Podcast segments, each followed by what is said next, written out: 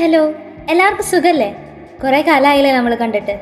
അതുകൊണ്ട് തന്നെ നമ്മൾ കണ്ടുമുട്ടുന്ന ഇന്നത്തെ ദിവസം അതായത് മാർച്ച് എട്ട് ഒരു ഇൻട്രസ്റ്റിംഗ് ടോപ്പിക് തന്നെ നമുക്ക് തിരഞ്ഞെടുത്താലോ? മാർച്ച് എട്ടെന്ന് കേൾക്കുമ്പോൾ എല്ലാവരുടെയും മനസ്സിലേക്ക് ഓടി വരുന്ന ഒരു പ്രത്യേകതയാണ് വുമൻസ് ഡേ അപ്പോൾ ഞാനായിട്ട് നിങ്ങളുടെ മനസ്സിലേക്ക് വന്ന ആ ടോപ്പിക്കിനെ ആട്ടി പറഞ്ഞിരിക്കുന്നത് ശരിയല്ലല്ലോ. സോ ഇന്നത്തെ നമ്മുടെ ചർച്ചാ വിഷയം വുമൻസ് ഡേ തന്നെയാണ്. അതിനു മുമ്പ് ഞാൻ എന്നെ തന്നെ ഒന്ന് പരിചയപ്പെടുത്തട്ടെ. Hi I am Francy Palayur forane C L സിയുടെ മരിയൻ ഹിംസ് എന്ന പോഡ്കാസ്റ്റിലേക്ക് നിങ്ങൾക്ക് ഏവർക്കും സ്വാഗതം. ഓക്കെ അപ്പോൾ നമ്മുടെ പരിചയപ്പെടലൊക്കെ കഴിഞ്ഞ സ്ഥിതിക്ക് വുമൻസ് ഡേനെ കുറിച്ചുള്ള കൊച്ചു കൊച്ചു ചിന്തകൾ നമുക്കിവിടെ പങ്കുവച്ചാലോ? വുമൻസ് ഡേ കേൾക്കുമ്പോൾ തന്നെ ഒരു രോമാഞ്ചമൊക്കെ വരുന്നില്ലേ? യെസ് ഈ ദിവസത്തെക്കുറിച്ച് നമുക്ക് കുറേ അറിയാമെങ്കിലും സ്ത്രീ എന്ന വാക്കിനെയും സ്ത്രീയുടെ മഹത്വത്തെയും പറ്റി ആധികാരികമായി ഞാനിങ്ങനെ ആലോചിച്ചുകൊണ്ടിരിക്കുകയായിരുന്നേ. അപ്പോഴാണ് ഇങ്ങനെയൊരു വാചകം എന്റെ മനസ്സിനെ സ്പർശിച്ചത്. ജീവൻ തന്നത് ദൈവമാണെങ്കിലും ജീവിതം തന്നത് അമ്മയാണ്. ഞാനൊന്നും കൂടി ആ സെന്റൻസ് ഒന്ന് റിപ്പീറ്റ് ചെയ്യാം. ജീവൻ തന്നത് ദൈവമാണെങ്കിൽ ജീവിതം തന്നത് അമ്മയാണ്. ഈ ഒരു വാചകം കേട്ടപ്പോൾ നമ്മളെല്ലാവരുടെയും മനസ്സിൽ നമ്മുടെ സ്വന്തം അമ്മമാരുടെ മുഖം ഒന്ന് മനസ്സിലേക്ക് ഓടി വന്നില്ലേ? അതുപോലെ എനിക്കും ഈ വാചകം കേട്ടപ്പോൾ എന്റെ അമ്മയുടെ മുഖം തന്നെയാണ് മനസ്സിലേക്ക് ഓടി വന്നത്. എന്തായാലും ഇത്ര ഗെറ്റപ്പിൽ വന്നതല്ലേ? സോ അമ്മേനെ ഒന്ന് വിഷ് ചെയ്തേക്കാം എന്ന് വെച്ച് അടുക്കള വാതുക്കൽ ചെന്ന് നിന്ന് അമ്മയുടെ മുഖത്ത് നോക്കി പറഞ്ഞു അമ്മേ ഹാപ്പി വുമൻസ് ഡേ എന്ന്. ആദ്യത്തെ പ്രാവശ്യം പറഞ്ഞപ്പോൾ വലിയ ഭാവവ്യത്യാസം ഒന്നും വരാത്തത് കൊണ്ട് അമ്മയുടെ മുഖത്ത് നോക്കി ഒന്നുകൂടി പറഞ്ഞു അമ്മേ ഹാപ്പി വുമൻസ് ഡേ എന്ന്. കേട്ട പാടെ കേൾക്കാത്ത പാടെ അമ്മ തിരിഞ്ഞു നിന്ന് എന്നെ നോക്കി. നീ ഒന്ന് മാറിയേ. ഇവിടെ നൂറ് കൂട്ടം പണികളുള്ളപ്പോഴാ അവളുടെ വുമൻസ് ഡേ അന്ന് എനിക്ക് പത്ത് വയസ്സായിരുന്നു.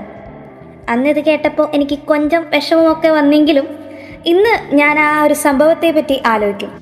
എന്തുകൊണ്ടാവണം അന്ന് അമ്മ അങ്ങനെ പറഞ്ഞത്? അതിനുള്ള മറുപടി എനിക്ക് എന്റെ പതിനെട്ടാം വയസ്സിലാണ് ലഭിച്ചത്. ഇതാണ് സ്ത്രീ. അവളുടെ ജീവിതം ഇങ്ങനെയാണ്. സ്വന്തം വളർച്ചയ്ക്കും അപ്പുറം മറ്റുള്ളവർ വളരണമെന്ന ഒരു കാഴ്ചപ്പാട് ഉള്ളിന്റെ ഉള്ളിൽ കൊണ്ടു നടക്കുന്ന ഒരു വ്യക്തിത്വം. അമ്മ. കൊച്ചു കൊച്ചു ദേഷ്യങ്ങൾ കാട്ടി അമ്മയുടെ നിന്ന് വഴക്ക് കേട്ടിരിക്കുന്ന ചേട്ടന്റെ അടുത്തിരുന്ന് ഇന്ത് പറ്റി ചേട്ടാ? ഇന്ന് കുസൃതിയോടെ ചോദിക്കുന്ന സഹോദരി.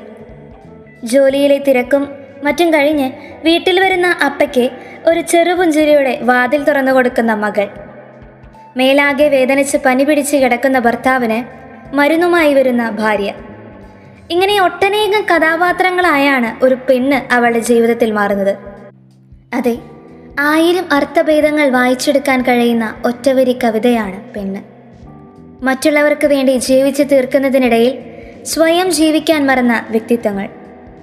ഒരുപക്ഷെ ഈ നൂറ്റാണ്ടിലെങ്കിലും ഒരുപാട് സ്ത്രീകൾ അവരുടെ സ്വപ്നങ്ങൾക്ക് ചിറകുകൾ വെച്ച് പറക്കുന്നുണ്ടായേക്കാം. എന്നാലും ഇന്നും നമ്മുടെ ഇടയിൽ ഒരുപക്ഷെ നമ്മൾ തന്നെ ആയിരിക്കാം സ്വന്തം ജീവിതങ്ങളാകുന്ന പട്ടത്തിന്റെ ചരട് മറ്റുള്ളവരുടെ കയ്യിൽ ഏൽപ്പിച്ചിട്ടുണ്ടാകും. എങ്കിൽ അത് മാറണം. ഇഷ്ടപ്പെട്ടത് പഠിക്കാനും പ്രവർത്തിക്കുവാനും സംസാരിക്കാനും തീരുമാനങ്ങൾ എടുക്കുവാനും ഓരോ സ്ത്രീക്കും പ്രാപ്തിയുണ്ട്. ഇന്ന് വെച്ച് മറ്റുള്ളവരെ വേദനിപ്പിക്കാനല്ലാട്ടോ ഞാൻ ഉദ്ദേശിച്ചത്. നമ്മുടെ തീരുമാനങ്ങൾ എന്തുമായിക്കൊള്ളട്ടെ? അവ മറ്റുള്ളവരെ വേദനിപ്പിക്കാതെയാവണം. യെസ് കേവലം ഒരു ദിവസം മാത്രമല്ല മുന്നൂറ്റി അറുപത്തഞ്ച് ദിവസവും തനിക്ക് ചുറ്റുമുള്ള എല്ലാ സ്ത്രീകൾക്കും സംരക്ഷണവും കരുതലും നൽകുന്ന ഓരോ പുരുഷനും വേണ്ടിയുള്ള ഡെഡിക്കേഷൻ ആവട്ടെ ഇന്നത്തെ വനിതാ ദിനം. ഓക്കെ ദെൻ ഇന്ന് എന്നെ കേട്ടുകൊണ്ടിരിക്കുന്ന എല്ലാ വനിതകൾക്കും സ്വപ്നങ്ങൾക്ക് പിന്നാലെ പറന്നുയരാൻ സാധിക്കട്ടെ എന്ന് ആശംസിച്ചുകൊണ്ട് ഒരു അടിപൊളി വിമൻസ് ഡേ ആശംസിക്കുന്നു. Stay tuned and this is R J Francy you are listening Marian hymns have a good day